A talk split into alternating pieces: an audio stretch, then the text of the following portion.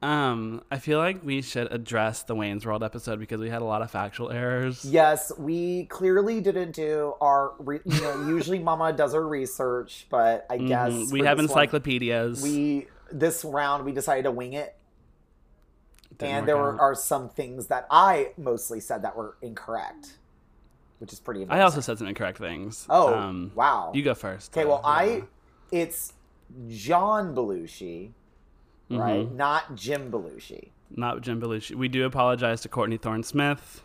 Um, Sorry. she deserves better. Sorry, Courtney. And I also thought that Lara Flynn Boyle was the star of Men in Black, when in fact it's Miss Linda Fiorentino, Queen. but they look and talk the same. So I think, well, speaking yeah, I think that that's fair. Yes. Speaking of people who look and talk the same, I confused Brian Doyle Murray with Joel Murray on the episode of Mad Men where Joel Murray pisses himself.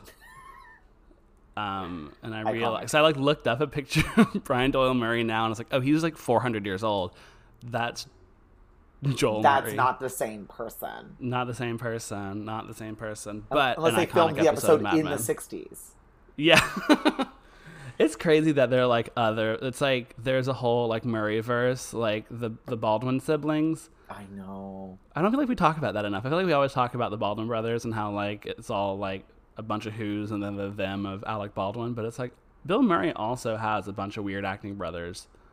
Yeah, I guess it's because they're not as like famous on their own, Yeah. You know. They're both character actors. right? And then you know, then, and uh, then of course you got the Culkin siblings. Oh yes. It's crazy how history is the the just who is it on Succession? Rory It's, Culkin. uh, He's ended up being Rory probably the most famous Culkin now. Oh yeah, he's taken over. Sorry, Macaulay. Isn't Macaulay Macaulay and Brenda Song are together? Yeah, right? And he was with Mila right? Kunis for years too. He Insane. So there was this night in Austin. I think it was like 2015, 2016, or whatever. I guess I don't know. When, was when did Disclosure pop off? Like 2016. 2012, I guess so. girl. It was a while ago. 2012. Oh god. Yeah. Oh god. 13. there was yeah. a night. Um, there was a night where Disclosure played at Stubbs. Ooh, Dark Side played at Emos, perfection. and then Macaulay Culkin's band, The Pizza Underground, Oh, played yeah. at some food trailer on Riverside, and it's like, man, that's an iconic night of Austin music. Yeah, remember when Austin had live music? Because after this pandemic, it's not going to exist anymore. It's not going to exist anymore. Um, I think I'll have like announced this whenever this comes out, but I love that the fact that my um, wedding venue, I'm going to go see Primus there beforehand. Oh my god. And out came talk. Talk, talk.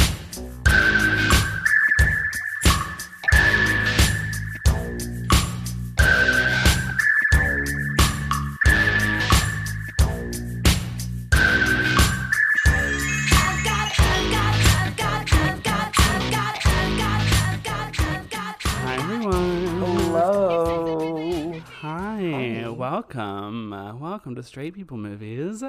It's the podcast where we two gays get together. We watch a movie made for straight people and we ask the eternal, ever loving, long lasting question why? Why? Why? Why? And specifically with this movie, this why is both the beginning and the end. Why? Yeah, it's like a what, who, when, where, why, bitch. Mm. it's a, uh, what the bleep do we know, bitch? Oh my goodness gracious. Did you ever see that movie? It fucking sucks. What was- that documentary? No, I remembered seeing like it like on Letterboxd though. Yeah, it's uh, boring. I I, re- I it came out when I was like 13, and I like read about it in People magazine, and I watched it, and I was like, "This is stupid. Why is Marlee Matlin telling me about quantum mechanics?" Oh my god. It was wild. But we're not talking about that movie. Also, we're not even talking about a movie yet because we had to introduce ourselves. Hi, my name is Dylan Garsee. And I'm Kirk Van Sickle. That's us. We're here. Yeah. We're the hosts. We're the gays. We're Movies. Yeah, here. we're gay. Straight from movies. We're like Joey Jay. Um, We're gay, bitch. We're I can't believe Joey Jay was the first gay drag queen on RuPaul's Drag Race. I know. Iconic. the bravery iconic uh he looks like pink but he's so fucking hot He's very cute. I'm not really into the Twinkie thing, but I would take a bite. same oh yeah his weird little um like math tattoo he has on his shoulder cute We love math. um we, we don't know math. it, but we love it. We don't know. Oh yeah, I'm in, um like a coding boot camp right now, and I can't do math, but I can program something that does math for me. Cute. It's fun. Um, we did a mini series. Does it count as a mini series if it's just like a, a two movies? Yeah, it's a two-parter. It's a two-parter. It's a two-parter. Yeah, doing a two-parter. We thought it'd be fun. Um, we don't talk about ourselves enough, so we Right. decided We thought- that we should talk about ourselves. we're just so giving, and we're like we're always concentrating Truly. on other people, and we're never talking about ourselves ever in our opinions. So we are two copies of the Giving Tree sitting right next to each other. We're two stumps. we're just waiting for people to sit on us, Right. Mm-hmm. sit on our faces. um. So with this, we decided to go interior, and we are talking about some of our favorite straight people movies. Last week, we d- discussed one of my favorite movies of all time, which is Wayne's World, and this week we are talking about truly a, a staple uh, in the straight people movies canon. yeah, it sure is. It sure is. We're talking, of course, about Donnie Darko. oh yeah, Oh baby. Oh, you One know of it. Kirk's favorites. you already know it. I feel like you could You already know. you, you could like look at a picture of me on Instagram and, and think that guy probably likes Donnie Darko. And oh, guess Oh, yeah. what? It's true. I do. I You're not it. wrong. You would win the prize. You'd win first place. Um, this was a very interesting comparison piece with Wayne's World. I actually think they have a lot in common. Sort of. Yeah. Weirdly enough, yeah, they're both these um, very specific time periods, kind of a, around the same time. Uh, they both have very. Uh, it's also similar with Forrest Gump. Honestly, we've had like three movies in a row that have very like in your face uh, music drops. Mm-hmm. Um, but of three different time periods, of course. Um, and then finally, like I think this movie and Wayne's World plays with time interestingly. They do. They do They play do, with yeah. time. Yeah. Um, Yeah. Whereas Wayne's or Donnie Darko has an ending that's also a beginning. Uh, Wayne's World has three different endings. And there you did it. And that and that's just like, you know, th- that's your choice right there. What's your cup of tea? What's your cup of tea? Do you like a circle or do you like a like a fork? you like a pit? You like a trident? That was actually that was a really astute, Dylan. Thank you. Yeah. Thank I liked you. that. Felt nice. Um, I won't say my opinions about it, but I will say that my opinion about this movie changed from the first time I watched it. Interesting. Okay, because I know we've discussed the movie before, and you've Mm-hmm. uh, lovingly clowned me for being such a fan of this movie. Um, and I I think that I think that makes sense, though, especially in our movie club. I feel like where we we have a lot of similar opinions about movies, but where we diverge is usually Mm-hmm. stuff like Donnie Darko. Yeah, it's um. I think uh, the closest like analog in like movies that I love is like Annihilation with you. Yeah, yeah, and that's so funny because I Yeah. feel like Annihilation, Donnie Darko, like share DNA sort of, but like I don't care for Annihilation. But I, Mm-hmm. Want to re- I want to rewatch it though. I do. It's. I think they're they're both movies that like have very very very devoted fan bases. Exactly. I think that I well, we'll, we'll, we'll get into we'll get into into like why I think I love this movie so much, but Okay. I am curious. Like, so general feelings. What was your feeling the first time you watched it, and what changed to now? I mean, the first time I watched it, I think I watched it the same way that a lot of people watch it, which is like, girl, you gotta watch this movie. Donnie Darko will fucking blow your fucking mind. dude. You ever seen a fucking movie before? Not anymore, bitch. And then I'm, I watched it and I was like, oh, okay. The end is the beginning is the end. Like, girl, I listen to Smashing Pumpkins. Like, I know. like, and I was like, I think it was, it's a movie that definitely the cult around it was more annoying than the movie itself. I could see I that. I think That's I fair. conflated the two, and I think now that I'm, we're further removed from like, uh. Let me say that. Let me get this. Let me say this. The cult of Donnie Darko is way less annoying than like the cult of The Sopranos, Right. Where it's like shut the fuck up and watch another TV show. Jesus Christ. Right. I think that maybe why it's less annoying is because at least with Donnie Darko fans, it's probably like they get into Donnie Darko. The next step, Lynch. You know, next step, Yes. like surrealist movies. Like it's like a jumping board for Mm-hmm. weird movies, quote unquote. Um, Yes. While The Sopranos, it's like, have you ever seen another TV show ever? No, you have Come on, just just watch another show. It's they're there. You're Yeah. watching this on HBO Max, It- which has the TV It was shows. like the beginning of the golden age of television, and there's all sorts of stuff that's come out since then. It's kind of like being like I'm really into like Frank Sinatra, but I won't listen to anything after. It's like, Mama, TV has changed. Yeah. It's just I just hate Twitter. Yeah, I just that's all mostly hate really Twitter. T- and the Twitter is the worst. Um, if it's fine.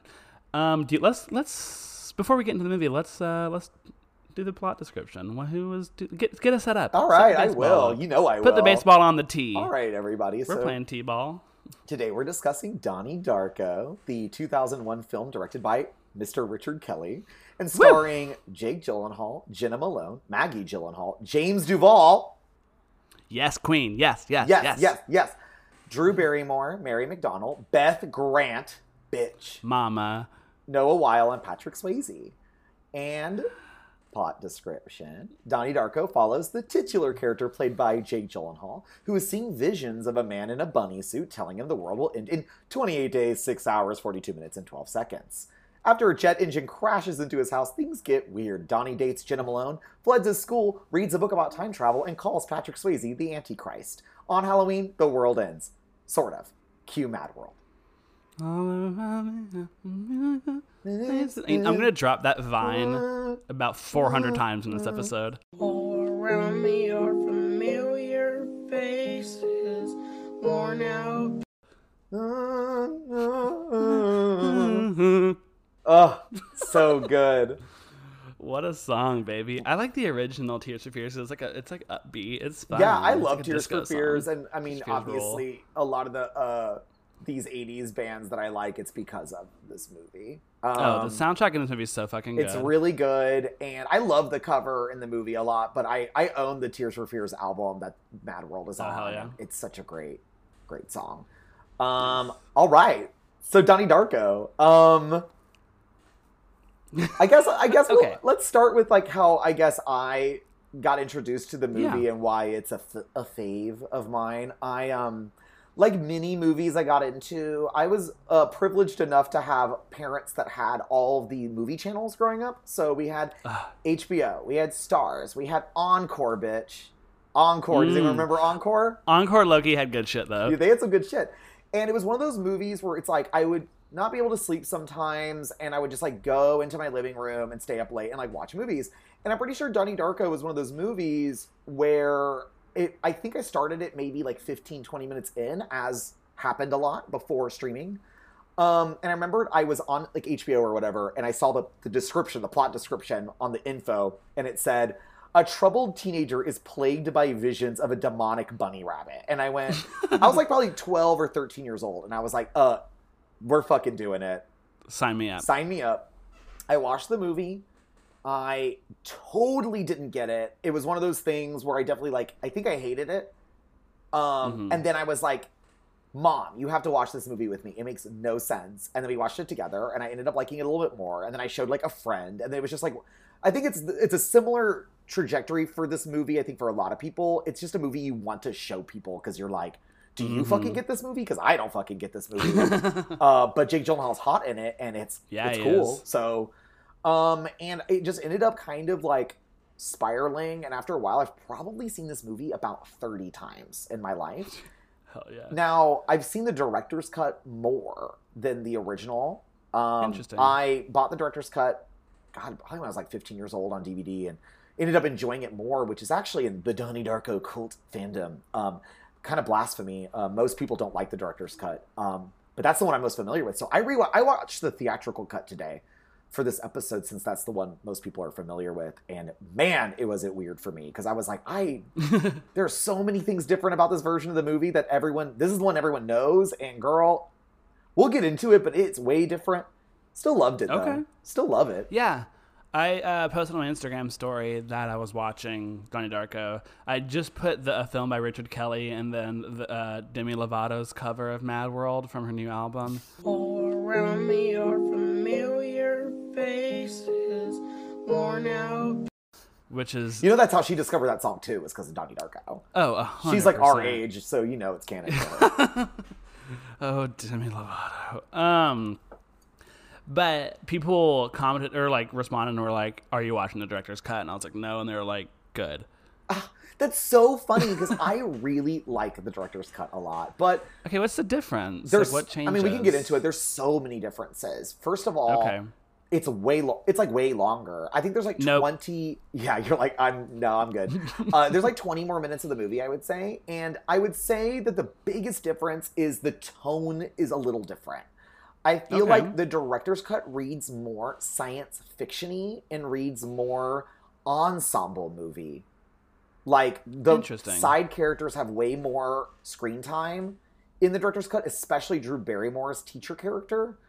And I feel like for me, why I like it better is because I, I feel like it makes more sense. Like the movie becomes less about like, oh, it's like a troubled, angsty teenager, and this is like a metaphor for like how fucking angsty he is. And it becomes more of like, oh, this is like a comic booky, science fictiony kind of like almost like hero origin story or something Okay. and all the characters feel like a little bit more like it just has a more comic book feel to it and i feel like the tone of the movie since it is very strange reads better Oh, to the tone is insane in reads movie. better to me in the director's cut in this version it definitely gets into the like oh this is just like i found myself rolling my eyes at certain parts of the movie in this theatrical cut because i was like i was like oh this seems so good in the director's cut but it feels so like silly in this version um, and the movie felt, felt rushed to me obviously because it's like Yeah. way shorter. Um, and the music, the music is different.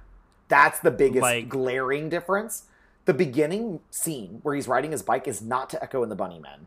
It is to In Excesses. No, sorry, yeah, In Excesses uh, "Never Tear Us Apart," which is a great song, and it works. No, I need Echo and the Bunnymen. No, no, no. But Dylan, I'm telling you, it works so much better in my opinion Okay. because the tone feels more like, oh, this movie's meant to be kind of like funny, and I think Yeah. the funniness of the movie it is lost a little in the theatrical cut. Like you're almost like, is this meant to be funny or is this just Oh, bad yeah. writing? You know? Like whenever like shit made me the movie made me laugh a lot. I feel like it, that was such a big whiplash in tone. Is whenever like I'll be like laughing at actual what I think are jokes. And like it's been, I think the first time I laughed in the movie is whenever uh, Drew Barrymore just like dunks on that student for like not reading the short story. So good. And I was like, oh, so it's like, okay, this is okay, all right, this movie. Um, and yeah, so I'm interested to see that it's like funnier because like with Echo and the Bunnymen, with the Killing Moon starting, it's like this movie is gonna be a ooky spooky Halloween movie. That's the my issue with it. I think it sets the tone of like, oh, this is gonna be a moody, like serious movie. Yeah. But the director's cut, uh, and we'll talk about Southland Tales in a little bit. But it it gives you more of that, like, oh, this is meant to be kind of like funny and weird and kind of like like it's not it's not taking itself so seriously. And I feel like the theatrical cut feels a little like self serious. Um, and I could see why people would maybe not vibe with the movie because of that. Uh, Yeah, but it's weird. People love people love the theatrical cut. I think they like it. They like the spooky ooky vibes.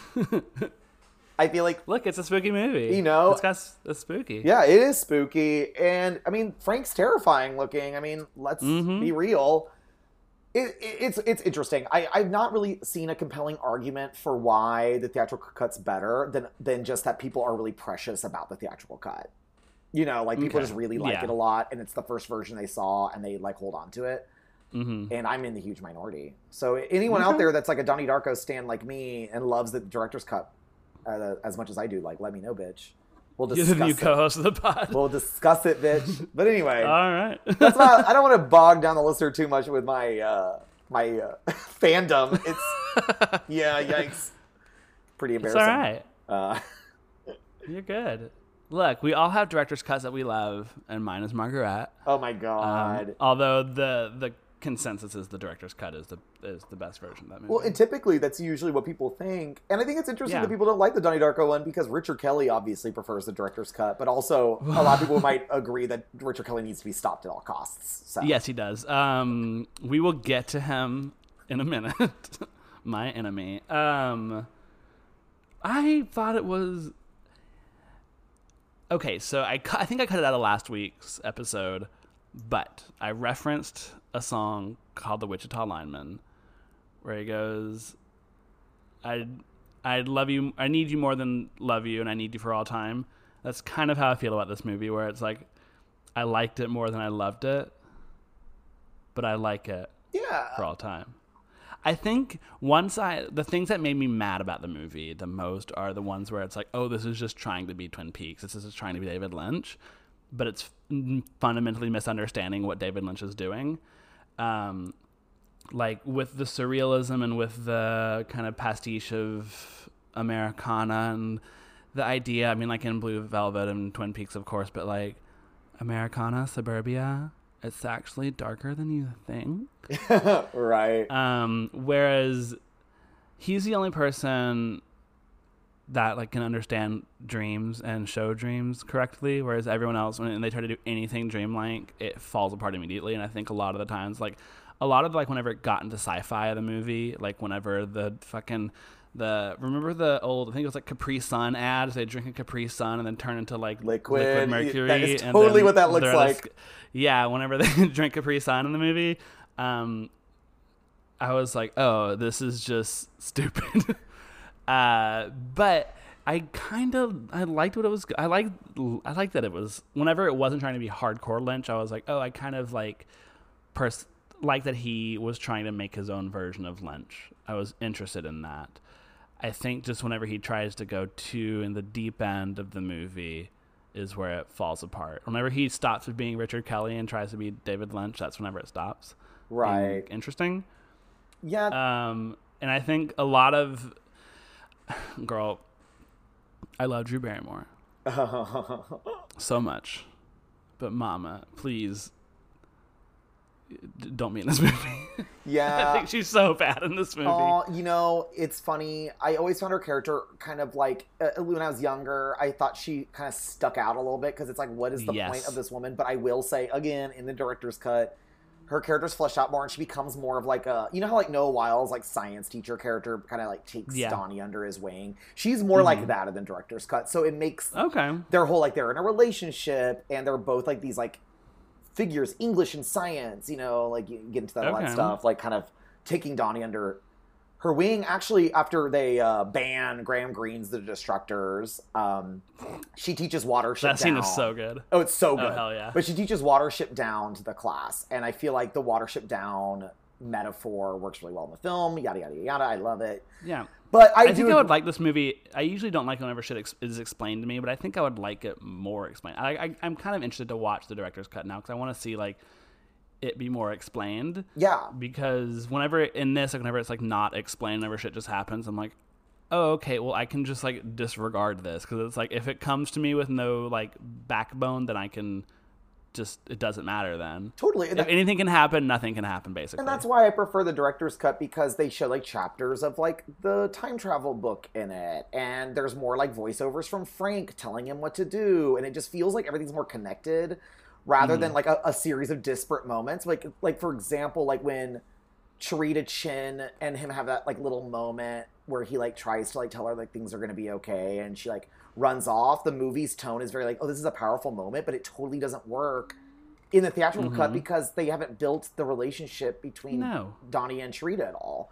So it's like, and, and the same thing with like Drew Barrymore getting fired. It's like, I, so what? She got fired. I don't care. yeah. It's like it blow. It hits a lot more in the director's cut. So yeah, I, I, Okay. I don't want to keep just going on and on about the director's cut. That was exactly the opposite of what I wanted to do. But if anyone is curious about the movie and maybe didn't like love it too much the first time, but have always wanted to revisit it because you're like, oh, like something about it. I want, I want to get it. You know, I want to like it. Um, Yeah. I feel like maybe the director's cut would be the answer. Maybe that's the thing. Is like Donnie Darko fans like love the theatrical cut, and then the rest of us are just like, nah, we need this shit spelled out, girl. Like, Yeah. I need that. you know. So yeah. Um, but I guess you can't talk about this movie too much without talking about Mm-mm. Mr. Richard Kelly, the writer director of the movie, who who has been called like a Christopher Nolan that never got the budget, and I would like agree with that statement because I think that he makes as poor of and bad choices as Nolan does.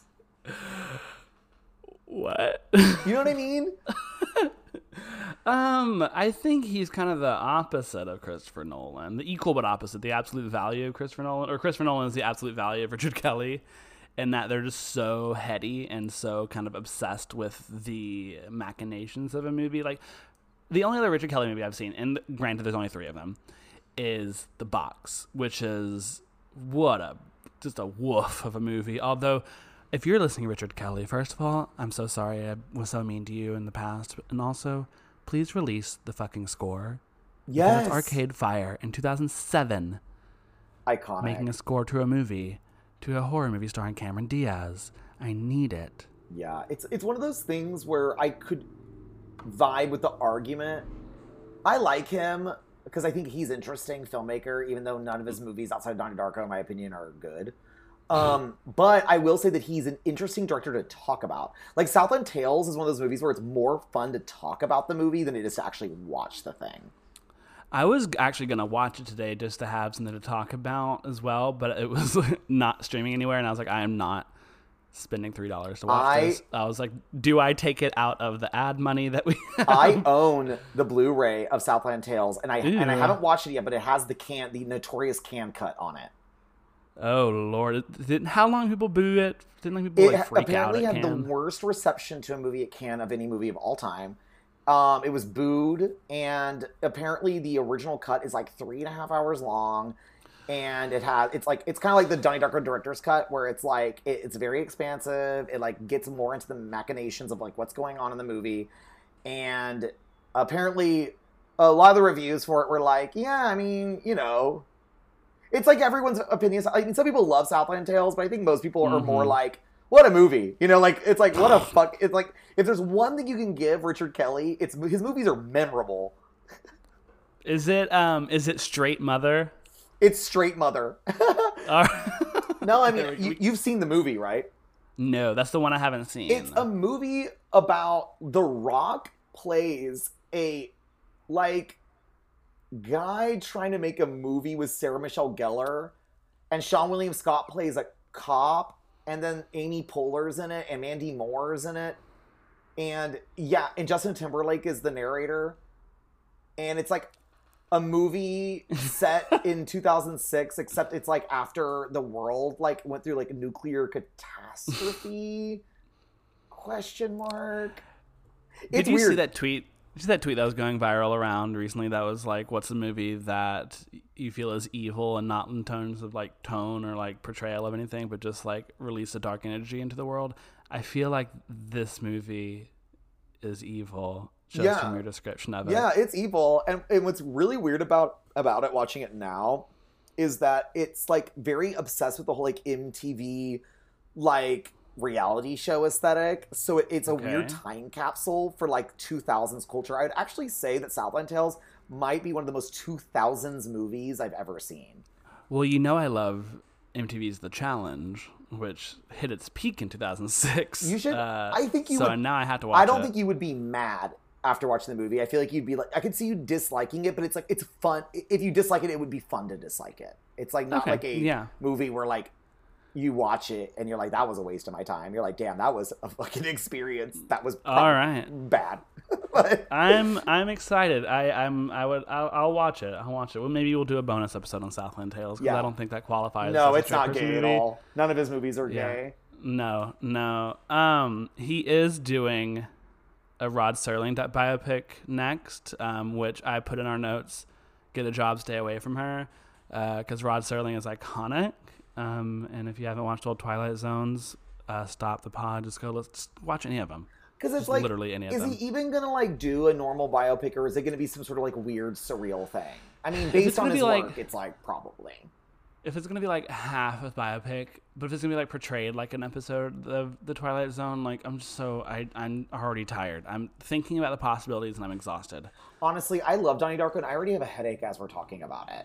Yeah, no, it's it's a lot of it's a lot of movie. It is a lot of movie, isn't it? It's a lot of movie But in one. but the thing is, is like the thing I want to give him credit for is he knows how to have fun with it because it's like I think the biggest misconception about Donnie Darko, and we already kind of mentioned it, is when people think about it, they're like, oh, it's this like super mind fucky, angsty No. movie, but it's a really funny movie, and it's got some really great lines in it.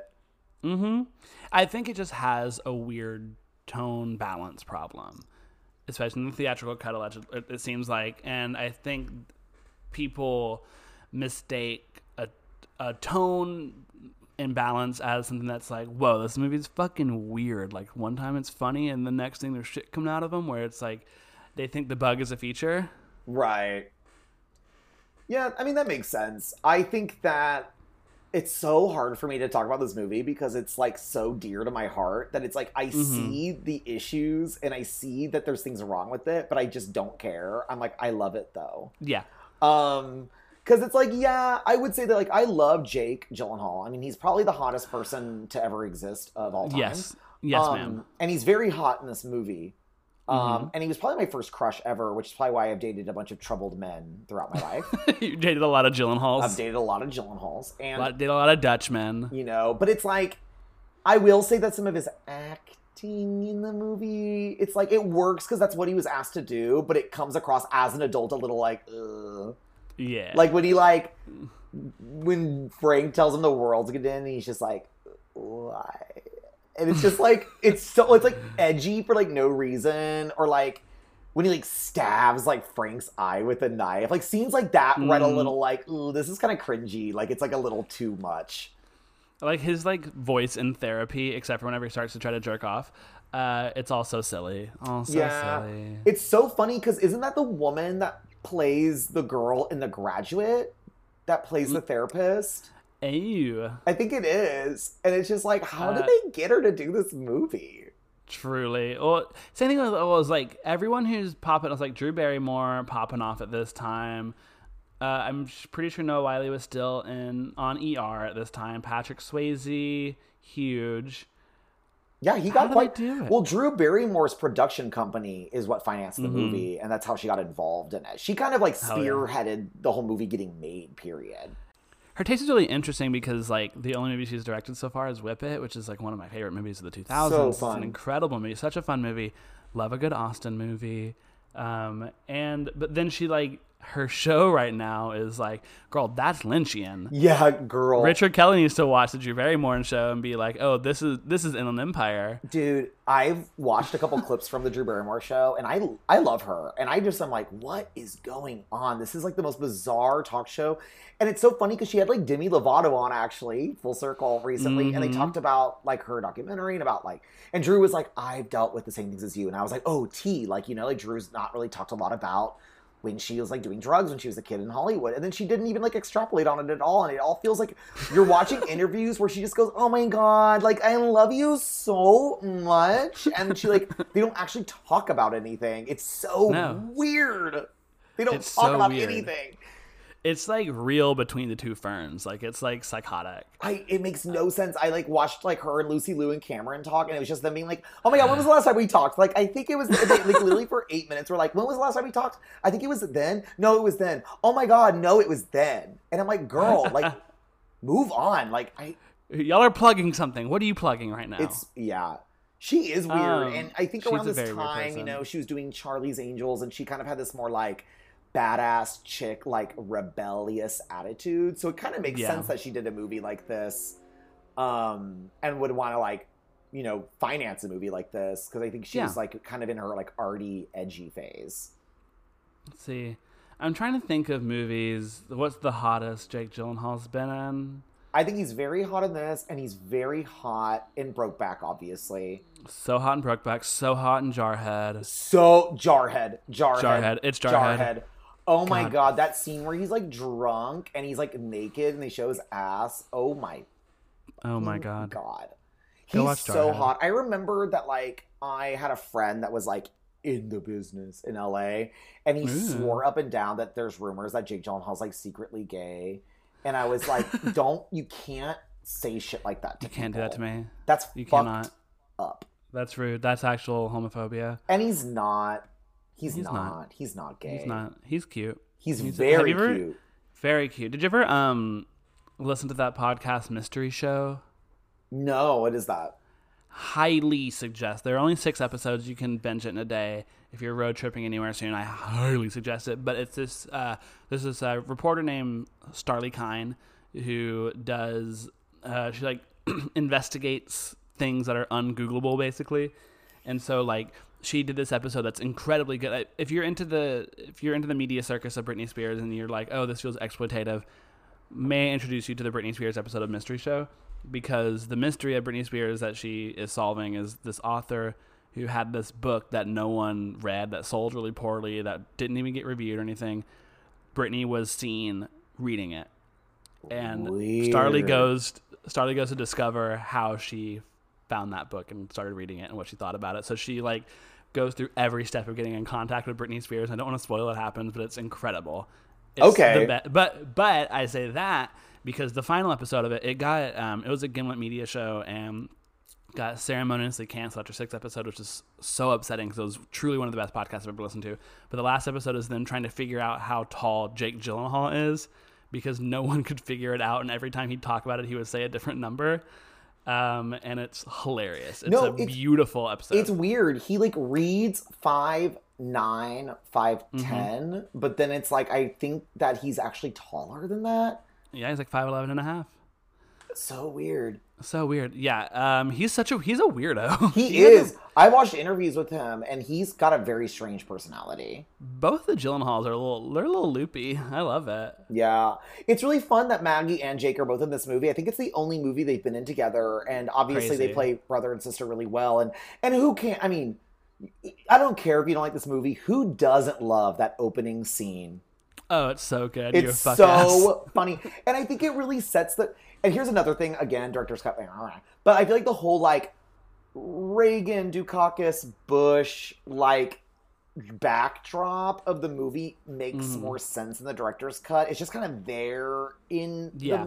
the theatrical cut, but like the whole like election and all that stuff, like in the background, I feel like is very like important to like what's going on in the movie. Um, but I love that fight at the beginning. Fuck ass. I mean, Fuck ass. Beautiful. you know, You know what I do appreciate about this movie is that I feel like movies that take place in the 80s or like any other time period, uh, specifically the 80s, so just for this example, I feel like um, movies that start take place in the 80s, it's like opening with like girls just want to have fun, and then someone comes out in like leg warmers, and then like a big coat. It's like, and then everything looks is that like Memphis furniture, like it's the most like 80s looking oh, thing. Where this movie takes a reading minute. Glow, aren't you? Uh, yes. Um, but everything it took me a while to realize that this took place in the 80s and I was like that's what I like because like not everyone dressed like side ponytail and you know max headroom. There's not the, the difference between now and then is smaller than you think. Totally. And what's weird about the movie too, and I'm about to I never thought I would do this, but I'm about to compare Donnie Darko to Mariah Carey's Glitter. Um, but it's really interesting that the the both so so both of these movies came out in 2001, okay? Uh-huh. And Mariah cited recently, I think in her book or in an interview, that she thinks the reason one, one of the reasons why Glitter failed was because it's set in the 80s and she's like people were not ready for 80s nostalgia yet and they couldn't even Mhm. recognize it as nostalgia yet because it was so it wasn't Yeah. that long ago um, and Donnie Darko did the same thing. It's a movie set in the 80s, 1988. So it was literally only 13 years ago when the movie came out. hmm Girl, 13 years ago was 2008. Yeah. The only difference between now and then is that we were listening to a bunch of Yeasayer and our iPhones were smaller. Right. And it's like, so to us, it's like, oh, 2008, like, okay, maybe a shaggy haircut or two, but there's not that much of a difference. So it's like, if No. someone made a movie set in 2008 right now, we'd probably think, find it a little off. Like, we'd be like, well, I- what is 2008's aesthetic anyway? It's not been long enough for us to figure that out.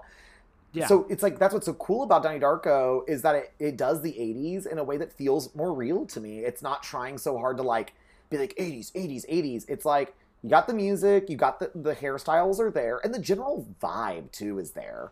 You know, mm-hmm. from Drew Barrymore's more like bookish liberal character to like Beth Grant's Kitty Farmer, who's just like the gym teacher from hell, and and you know, outside of maybe like Grody was used in the movie and like Rad, it's like a lot of the talking is not very 80s, but it's in there and it's subtle and it, it feels Yeah. real. It's kind of like Lady Bird, how Lady Bird was set in the early 2000s, but it didn't really like be like it wasn't like it's the early 2000s like every second. Yeah, Lady Bird wasn't like, we're gonna go see the Strokes, and then we're gonna go to a 9/11 museum. Like it wasn't like that. Right, exactly. It's like they had, and what I liked actually about Lady Bird too was that the music in the movies, like Dave Matthews Band and Alanis Morissette's like movie music from like five, six years ago at the time, but Mhm. people were still listening to that shit in 2002. Yeah. Like, We, we talked about Mad Men last week, and that's what I like about, about Mad Men and stuff. Is like people, it's like in the 60s, but they're still dressing like the 50s because you wear old clothes. I, and that's exactly what I'm talking about. That's why I hate Stranger Things and everything it's done for culture because it made it overdoes the whole aesthetic, and it's like, but yes, that shit was going on at the time, but it's like if you live in a small town, like Donnie Darko set in a small town, and so Stranger Mhm. Things. It's like Donnie Darko did a more effective job of looking like a small town in 1988 because it's like these aren't hip people. Like these are just No. normal middle class, upper middle class, I guess, Americans, like who go to like a private school. Like it, it's not like they're all. I mean, they have Joy Divisions playing at the party and shit like that. But that you know, Even that's like almost like ten years. yeah, it, it it really it works a lot better. And also, we have to remember too that nowadays culture moves so quickly because of the internet. It's like so it, Mhm. it, things are in and out so fast. But back then, it's like yeah, things could have staying power for like ten years. Like you discover, yeah, like Echo and the Bunnymen like nine years after the fact because it's like Yeah. You just find it at the record store. yeah, it's like nothing was telling you what to do or what to like. Ugh. Anyway, so yeah, so I'm glad you brought that up because I think that is one of the strengths of the movie and why it's aged well. I think as a movie. Yeah, I actually do think it has aged pretty well. I didn't feel like uh, the only thing that aged poorly was the CGI. Yeah, it's Um, so it looks like the Secret Life of Alex Mack. Um, and then, girl, choose a better font. What sort I of know. fucking Avatar ass font was? I read an used? article that there's three reasons why Donnie Darko failed when it first came out, and why. But it had a really weird trajectory as a cult movie because it got popular pretty quickly after it failed. It's not like it Mm-hmm. took ten years for Donnie Darko to be talked about. It was like two years later, people were like, Yeah. "Oh, actually, this movie's kind of good." It came out. Its release date was like a month after 9/11, Mhm. and Columbine had just happened. So it was like Oh, people did, like in the trailer there was the airplane crash, so people were like triggered by that. There's the Mhm. part where Donnie Darko shoots Frank at the end. Spoiler alert.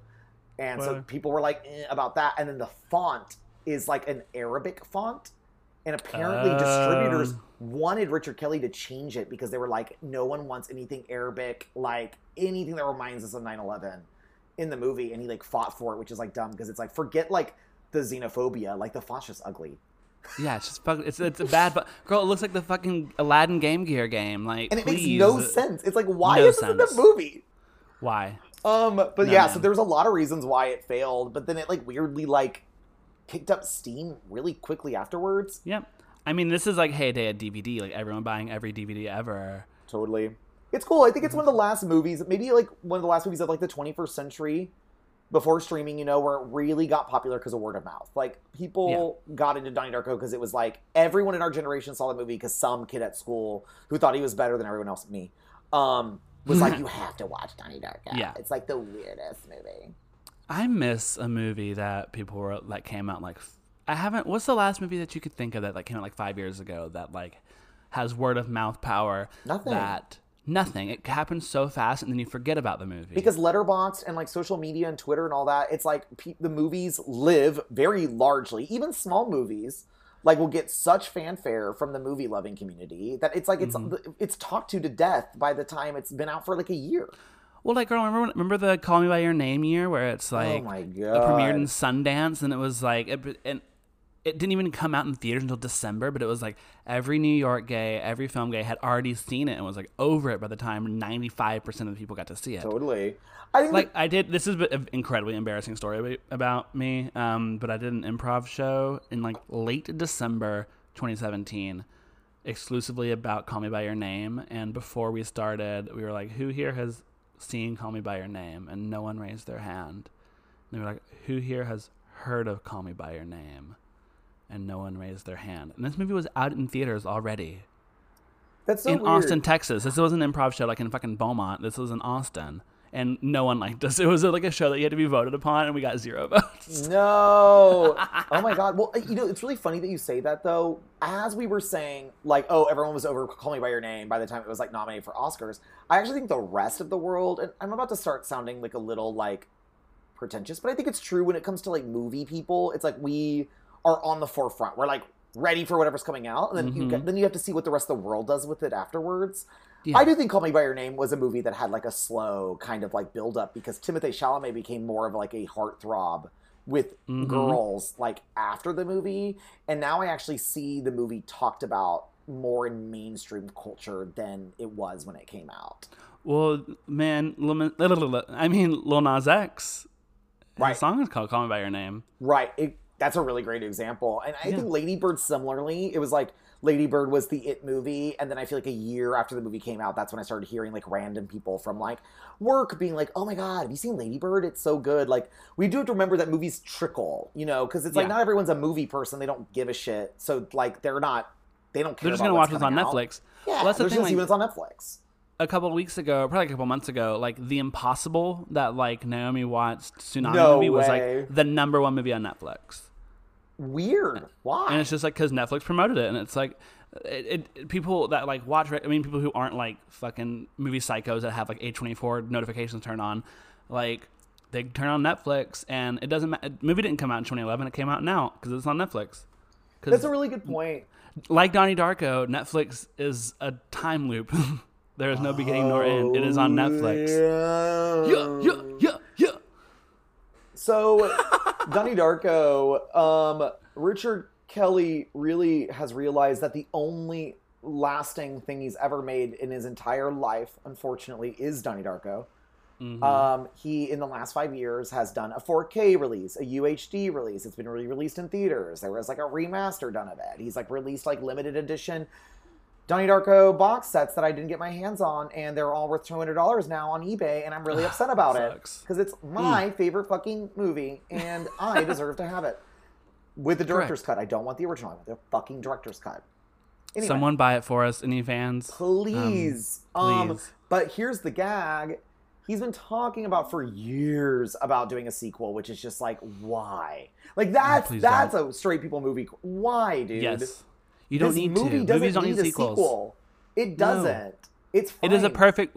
It's a circle. It's it, it's perfect art, not perfect, but it's like it doesn't need to be. Don't break the circle. Will the circle be unbroken? It's No. quote perfect because it has a beginning Yes. and an end that's looped, and it's like, and that's the movie. It's like, Mm-hmm. what's the movie going to be about? What happens after he died? Like, I don't Yeah, get it. It's gonna be him. They're trying to unsmush him or something. What are you talking about? The thing is, I could see Jake Gyllenhaal go working on the project because I, you know, it was kind of like, you know, he he's talked lovingly about the movie since then, and I know Yeah. Beth Grant has too. We'll talk more about this Beth Grant later. Miss, but um, miss. but yeah, it's uh it's he apparently talked to fucking James Cameron of all people, of course, in 2010, and James Cameron was like, "Oh, I was really unsettled by the ending because he is an idiot," and um, Richard Kelly was like, "Oh, I'll explain it," and, and and James Cameron said those infernal words. I really think that you should expand on that. Oh, and now God. Richard Kelly wants to expand on it, and he's been working on the script for the last 10 years, and, of- and as of this year, he apparently has like a script together for a Donnie Darko sequel. I'm imagining they're gonna like show behind the footage, behind the scene footage of it, and it's gonna be like Drew Barrymore like in a pool covered in like CGI dots or whatever, motion capture dots, and she's like Donnie Darko 2 coming soon. Well, because here's the thing about Richard Kelly is like we saw what happens when you give him a budget with Southland Tales and with the box too, and it's just like Donnie Darko works because I think he was restrained by budget and by like the choices he had like let go of, and it's mm-hmm. like I don't think he understands that it's not really the story or anything like that that people respond to. I think it's like it's the aesthetic, it's the tone, the weird tone, the humor, mm-hmm. and the fact that it's like about teenage angst and it like does a really cool balancing act, I think, with the movie where it's a teenage angst and it like kind of makes fun of it, but also takes it seriously at the same time. Yeah. I think that's why people responded to it. I don't think it's because everyone's like, "Oh, like the alien superhero universe Donnie Darko. What's that all about?" It's like no one cares. No, no one, fuck, no one gives a shit. Um, it's been said many times, many ways. You have your whole life to make your first movie, and 18 months to make your second one. Just fucking, it's fine. You don't have to do it. You don't. Don't. You don't have to go back. You don't have to put the genie back in the bottle. You don't have to go back to the well. The problem is that Donnie Darko fans, I think, do want the sequel. Like, I do think that Y'all like, got what's S Darko? Oh, so S Darko was a direct to DVD sequel that was made against Richard Kelly's will, and the only people involved in the movie were one of the producers and Daveigh Chase, who played Samantha Darko. Uh, Gotcha. Is in it, and apparently it's horrible. I've never seen it. I refuse. Yeah, but no. Apparently it's bad. Ugh. Ugh. You know what? Why do straight people like this movie?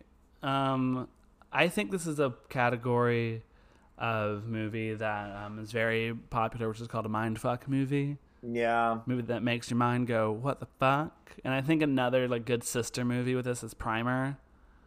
Made by Um, notorious abuser Shane Carruth. Yes, Shane Carruth is canceled. He's a bad person. Um, but Primer is a movie that I feel like is much more successful than Donnie Darko. Uh, because it's like it it over explains Oh, its gosh, math and it sure logic and shit. To it's like it is the what I said about um uh, Christopher Nolan, where it's like the absolute value. Can you tell that I'm in like math classes right now? Um, it's the absolute value of Richard Kelly, where it's like he explains so much where it's confusing, and I love it. I love Primer, That's so interesting because I feel like and I fucking love Upstream Color too. I do Like, love Upstream Color. Girl, I have to admit it. I was at the I was at the premiere of that shit, bitch, and me and a friend of the pod, um, I'm gonna use his Twitter handle, Nick Hanover, uh, got into a very big screaming match about that movie uh, in the streets of Austin. It was very fun. See, it's so interesting that you like Upstream Color because I feel like it shares a lot with Donnie Darko, except that, except that Upstream Color takes itself very, very, very, very seriously and has no Yes. sense of humor at all. Yes. Uh, I will. I think. Look, as long as it can like maintain a tone, it doesn't matter if it's incredibly self-serious. Then I will. That's a good. It. That's a good point. That's a good point. Yeah. Um, yeah, I do agree that this is our first mindfuck movie, which is a very specific type of straight, I think, subgenre. And the one Mm-hmm. that I fall into, you know, I think that all gays have their straight tribe that they don't know they subscribe Yeah. to, but they do. and I think movies and music are the best way to kind of like gauge that. It's like Yeah. some people love bro comedies. Like I know lots of gay guys that are like they love the Anchormans of the world, you know. Mm. And then you got the Okay. gays that are like into superhero movies. Quite a few of them, actually. So, won't shut up about Marvel. It's like I already have enough straight people blabbing to me about Marvel all the time anyway. I don't need. I don't need it with do a lisp. Yeah, I don't need it with a. um, and I think for me, I fall into, and all the other faggots I follow on Twitter and on Instagram, that we all, and you know, before I was in a relationship, that we would all like fucking date each other. We're the kinds of gays that fall into the mind fuck camp, where it's like Yes. we watch something like this, or like Black Swan being like the kind of gayer, a gayer version of this, or any movies like that, we're like, oh my god, like Or- it makes no sense, and it's so cool. Fucking. I mean, movie club alum coherence, Coherence. which Um, that needs to be elevated, ma'am. I love Coherence. That's a great fucking movie. Um, the waking lives of the world, you know, the Yes. David Lynch. Lots, you know, the gays that are very into David Lynch. You know, I feel like that's Mhm. that's a Donnie Darko gay. You know, it's so. Yeah, I think that mind mind fuck movies. We all see all sorts of different kinds of movies when we're kids, right? Especially when you're a budding cinephile. Um, Mhm. But I think if you respond to something like Donnie Darko, and it's probably one of the first mindfuck movies you'll probably end up seeing, you, that's you're going to go down the trajectory of getting into Lynch, and then you get into like Jodorowsky, and then you like really get Yes. into like the real weirdo shit, you know? Although I, me and me and Alex watched uh, the Holy Mountain a couple weeks ago. I fucking love that, That movie. movie, it's so great. I was like, man, that last hour, she's slow. she real slow. Yeah, it is slow. It's also a really it it makes me feel uncomfortable. Like that movie makes me feel uncomfortable. Yes. I think because I it's should- like kind of like a call out post of a movie. Because I feel like Jodorowsky, like the whole movie is him criticizing. I mean, a lot of things, but he's really criticizing like drug users. Like I feel like the last hour is him like, "Yeah, you think you're gonna see God if you do shrooms? You're not, and you're a fucking idiot, and you're a whore to capitalism. Bye." Yeah. And I'm like, and it made, and I watched it when I was like 21, and I was like, "Oh my god, Jodorowsky thinks I'm a fucking idiot," and he's right. I am. He's right. Yeah. His, that documentary, Jodorowsky's Dune, is so fucking. I need to watch that still. I heard it's, It's amazing. incredible. Watch it before the new Dune comes out. Um, I can't wait. Uh, we gotta talk about Mad World. All around me are familiar faces, worn out We Yeah. talked about it. Yeah, The- Gary the- Jules's Mad cover of uh, Tears for Fears' It- Mad World. It's honestly probably bigger than the movie at this point. I think that like oh yeah, people know this song, and I think a lot of people might not even know where it comes from, and they and I think it's more famous than the original. Well, you know why I think that is because and it's, this is the localist thing is that it was very, very, very famously covered by Adam Lambert on American Idol. All around me are familiar faces, worn out Oh, I didn't know that. I didn't know that. Yes, that was one of his. That was his big like. He was already like in the top twelve or whatever, but like whenever he did Mad World, it was like, oh mama, time has stopped. Oh, I love that Adam love Lambert is a. Donnie Darko gay. I know. He's in my camp. I love that. uh, I like Adam Lambert. I think he has some good songs. I'm not familiar. He does that song. If I had you, you, you, you." that's a good song. I'm sure it's great. He's like a lost kind of gay that I'm like kind of obsessed with. Like I miss like very local like gays that would like dress up and like Well, it's, it's very Joey. Jay energy. It's very oh he's big Joey Jay energy like loves pink, uh loves Demi. Yeah, Like, Demi, Pink, Avril. Oh, Avril, yes. I would give anything to be a local gay. How I know do it that? sounds so much more fun. It sounds so easy and so much more fun. Please, every every day I wake up and I wish God took away my ability to read. Yet here we are. Um, but Mad World, I mean, I love it. I loved it when it was on Vine. It was a very big Vine meme. Oh, was it? Did you know that it also was Oh, used yeah. in Riverdale too? of course it was. Yeah, they sing it on Riverdale. So now it's got staying power with the Zoomers, and Yeah. not and not just Zoomers, like not just uh, um, Riverdale, but like I mean, I know no one cares about this band but me, but Let's Eat Grandma's iconic final track. Yes, on ma'am. I'm all ears. Their best song, Donnie Darko. What a what a tune! What a tune! I fully um every time I listen to it's not just me. I'm fully that that picture of the girl laying in her driveway when it's pouring rain, looking straight up. so good. Uh, it God, that album. it's great. It's a great album. I think it's the best music made by Zoomers thus far. Just correct. throwing it out there. yes. Uh huh. Listen to that new girl or some of that Girl in Red album.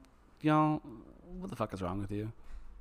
Listen to real music. Yeah, I'm sorry now. Um, Um, no. but yeah, I think that like yeah, Donnie Darko, it yeah it it's it's a, and, and of course it's a meme too. Let's not forget about the meme. The Oh, like, yeah. oh, it's quotability. did you make a new friend? Real or Mm-hmm. Instagram? Instagram. You know, it's like That I think. Uh, why are you wearing that stupid bunny suit? Why are you wearing that stupid um, human suit? Man suit. Um, actually, sorry, I oh, man suit. Sorry, I, man I, suit. I know that quote verbatim because I had a shirt in high school that I would wear a lot that said that on it that I bought from Hot Topic. beautiful. I know. Absolutely beautiful. Isn't that gorgeous? I was. I had this. I will cut this part out. Who cares? But um, I was looking on Bloc Party's website the other day, and I they had this shirt that says "God bless Bloc Party," and I fully blocked that block B L O C it out of my memory that I had that shirt in high school, and I would give anything to find it. I had so many good shirts in high school. I had a really Oh, dope same. Animal Collective shirt with bees on it. Oh, I had yes. this really sick Radiohead shirt. I had a really sick um, Taking Back Sunday shirt where it was like Oh, um, mama, yes. uh, the mic cables around your neck with blood splattered on them because he Ugh, famously yes. would like wrap the mic around him like the cable and then like hit people in his band on the head because it was like female and Yes. punk. I Um, love it. So good. Uh, I have. I think that neon Bible shirt that you had. I Mm. also have that. Yeah, I still wear Um, that. I still wear that. uh, shirt. That's that's like the only one that made it. Like I that I still own. I don't know. Like Yeah. all the other ones ran away, but I still Uh-huh. have that Arcade Fire shirt. Man, I used to have this. It was a Sam's Town era Killers Oh, Texas tour shirt. oh, it was so major. Sam, um, Sam's Town. What an underrated record. truly, what an underrated. I mean, read my mind. Oh, Perfect great song. song. Perfect song. Incredible song. Um, we digress. um, I mean, it makes sense. We're talking about Donnie Darko. I feel like it makes sense to talk Music. about 2000s indie rock too. exactly, because that's all influenced by the '80s. Um, So we, I feel like we've been putting it off the whole episode because we had to wait Yeah. till we got to the gay section. What makes we had, to, and we're here. and I'm We're ready here. to talk about one of the most iconic characters I think in a movie ever. Truly, new. We need to put her up with Amy Gaipa as friend of the pod, Beth Grant. Beth Grant. I Beth mean, Grant, give it up. her performance as Kitty Farmer has got to be one of the campiest, greatest supporting character turns ever. It's so It's good, incredible. and we all know that woman. Yes. Oh, yeah. She is 100% familiar. At what does she say about? Oh, I like, know all of her lines. Give it Where to she me. goes, "We all watch Bonanza." Is that what it is? So I think that's so not. she, so okay. Yeah. So Miss Thang, Miss Miss Darko says, "Kitty, do you even know who Graham Greene is?" And she goes, "Oh, I think we've all seen Bonanza." beautiful. That was whenever I, that movie. Whenever she clicked in for me, I was like, "Oh, bitch! Oh, bitch!" oh my god! Or when she says, "I'll tell you what he said. He said to forcibly insert the exercise card into my anus." um, Literally every word that comes out of her Every- fucking mouth in that movie is iconic. everything. Um, behind the scenes, me pitching just came up with this idea. At the end of the year, can we please do an award show? Uh, because she is front runner for best supporting actress right now. Oh, totally. I love her in this movie. She's I- incredible. it's really truly like I I like can't tell you how much I love her in this movie. It's really like I, she's an icon. Like honestly, at this point, it's like she says all this like terrible shit, and I'm like, "You go, girl. Yes, You bitch. girl. You tell What's them." that tweet that's like uh, a woman does some psycho shit and her gays are like work? Oh yeah, exactly. I will do Yeah. anything for Miss Kitty Farmer. We love her. Um, literally, ugh, God. Oh my Um, God. Another gay thing about this movie, even though I did shit on her earlier, Drew Barrymore truly is. If you've ever seen her SNL sketch where she plays one of the people in the lover's hot tub, Perhaps Cupid's aim is as sharp as that of Barbara Hernandez. Perhaps. I, I, I don't know. I think I just. David. What? Don't be alarmed by the Professor's Club. And I remember myself when I foot, first met Raj and Verge at the uh, university. We had taken a camping trip to the Grand Canyon. Yes. After a supper of jackrabbit haunches, we laid out beneath the stars. Somewhere in the distance, we heard the pounding of native drums. Mm-hmm. I love that one with Jimmy Fallon. Yeah, everyone breaks the whole time. This sketch like eight minutes long. It's so good, and uh, it's incredible. She talks like this with an accent. Yeah, she she thought I'm a grad, like teacher, like English teacher at a private school. I should talk like this. I should talk like uh, and her hair, her whole, everything about her. She's giving us nothing, but she's giving us everything. Oh I love god. her. Love her. And then, oh girl, girl, girl, The best scene in the movie. girl. The best scene The the best movie. scene in the movie. The best scene scene. the movie. By Best scene. far the great and that's what's funny. I think watching the movie, the best parts of the movie, and this is why I think I like the director's cut more because there's more of them. But the side characters really are the best parts of Donnie Darko and Mhm. the scenes. Oh. And I love Mary McDonnell in this movie. I think she does actually a really great job playing Donnie's mom. She like gives you very like she's different than the other women in this town. She like reads Stephen King. She's like Yeah, with she- it. the way that she like holds it, like she's like on the edge of a surfboard. Um, I don't know how to describe it. Like in the, her opening, she's holding it in one hand, and then she has like her hand sticking out. It like looks like she's truly hanging ten. There's little but she's sitting moments of acting, physical acting that she does in this movie where it's like the part where like she's trying to tell Donnie like what's up at the beginning. She's like, "Did you toilet paper that house?" And then he's like not giving her anything. And she just turns around and she just puts her hand up in the air like flimsily, like very like, "Ugh, like I don't have time for this." Like it's just very like flowy.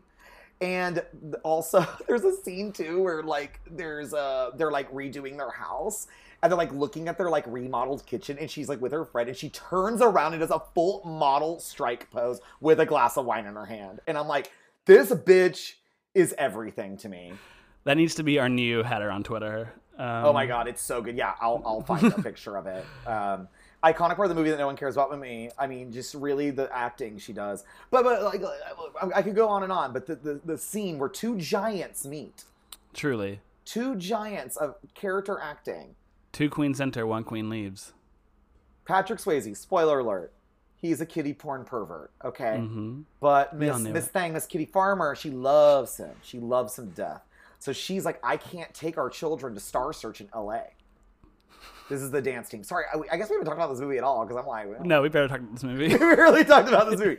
So you know, there's a dance team. You know, Donnie Darko's little sister's in it, and so is Beth's uh, Kitty Farmer's child, Beth. Whatever. Anyway. She can't go. None of the none of the other moms are available. She wouldn't dream. She wouldn't dream of asking her out of all the moms. okay. But she has no other choice. Her hands are tied. She's got to start the Jim Cunningham defense team. Okay. and then Mrs. Darko says, I don't know. It's a bad weekend, Kitty. And Kitty says, Sometimes I doubt your commitment to sparkle motion.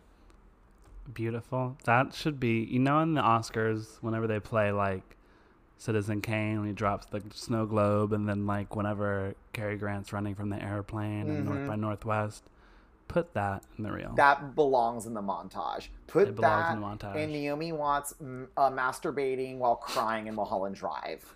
and Naomi Watts going, Fuckabees. Huckabees. in the iconic I Heart Huckabees.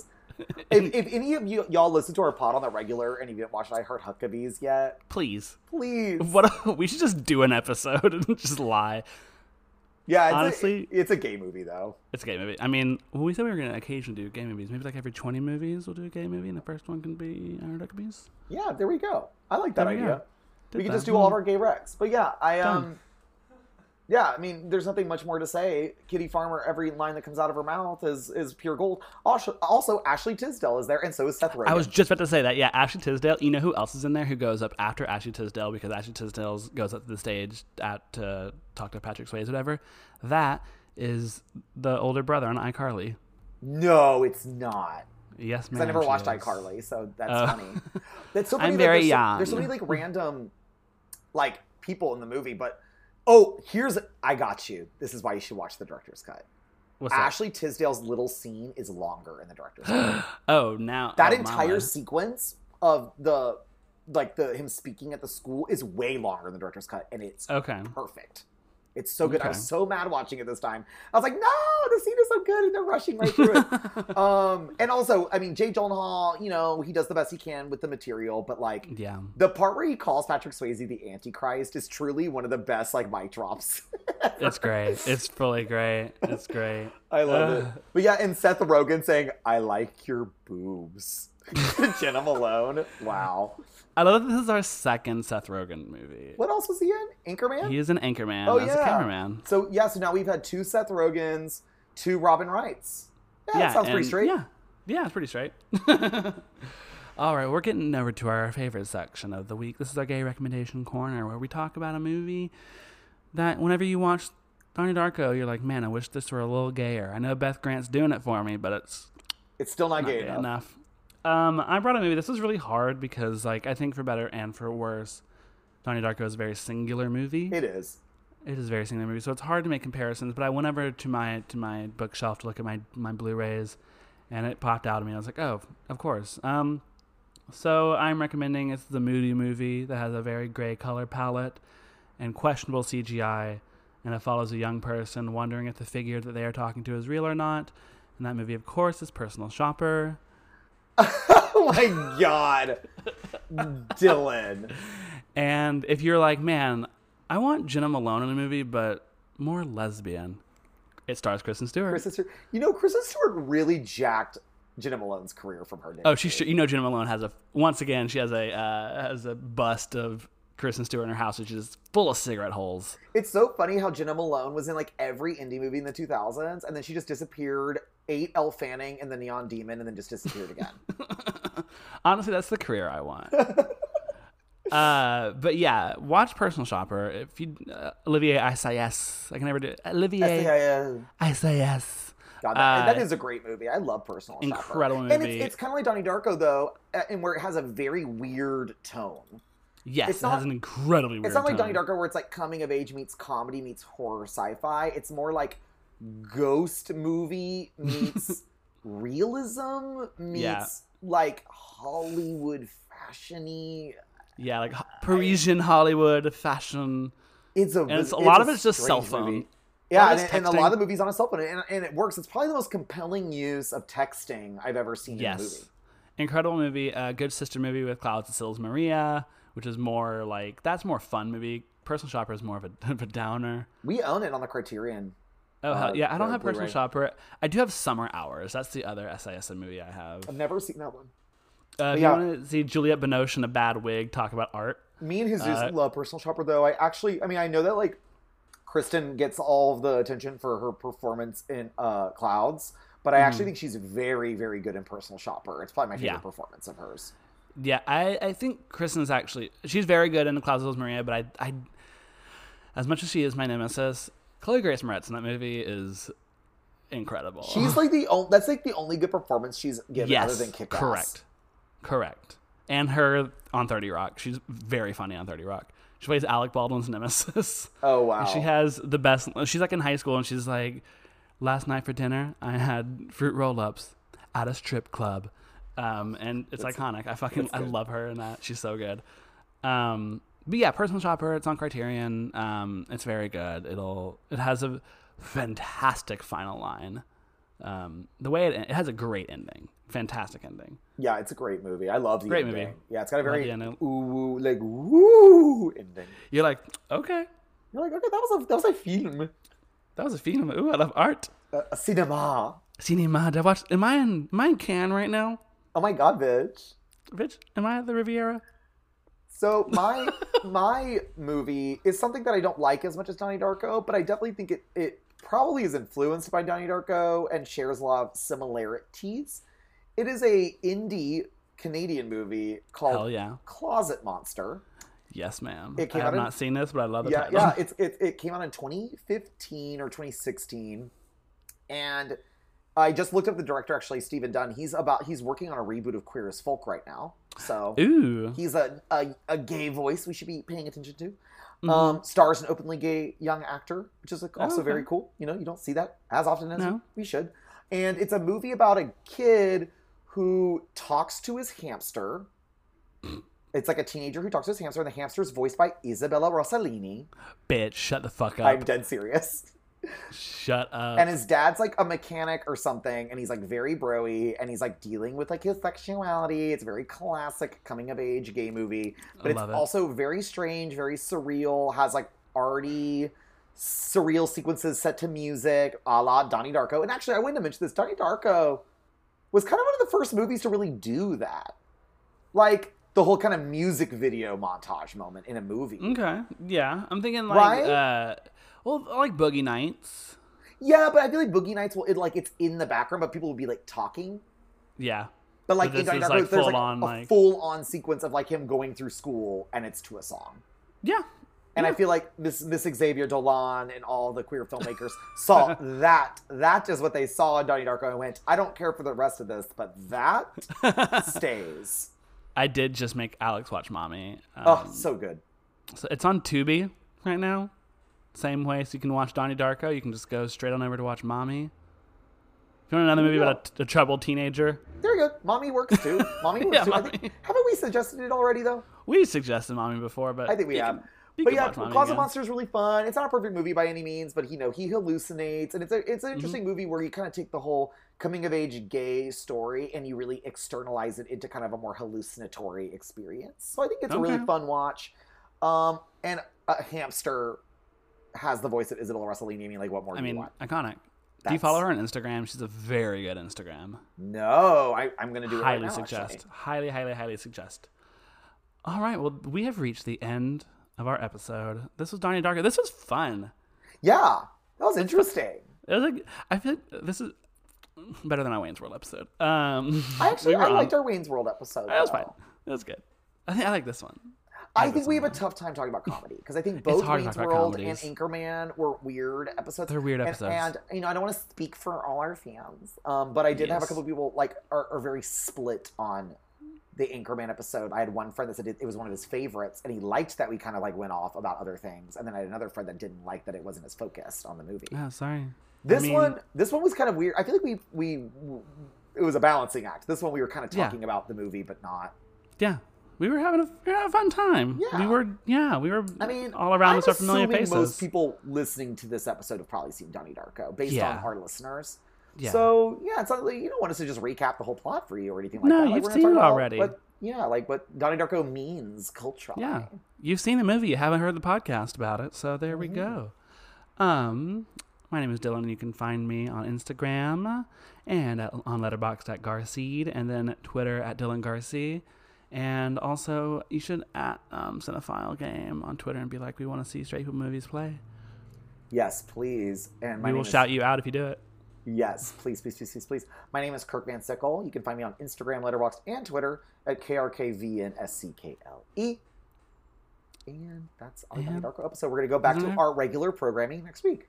Yes, talking about. Uh, oh, I'm very. Oh, I'm excited for the next episode. This is gonna be fun. Yeah, I- I we're think talking about it's a- someone we haven't talked about yet, who is like a staple in the straight community. Staple straight director and a staple film, just period. Oh yeah, this is a, a. It's up there. It's honestly multiple scenes that could be in that Oscar reel. Yep, and probably are. Probably actually are. All right. Well, y'all take care. Rate and review us on Apple Podcasts, and we love you.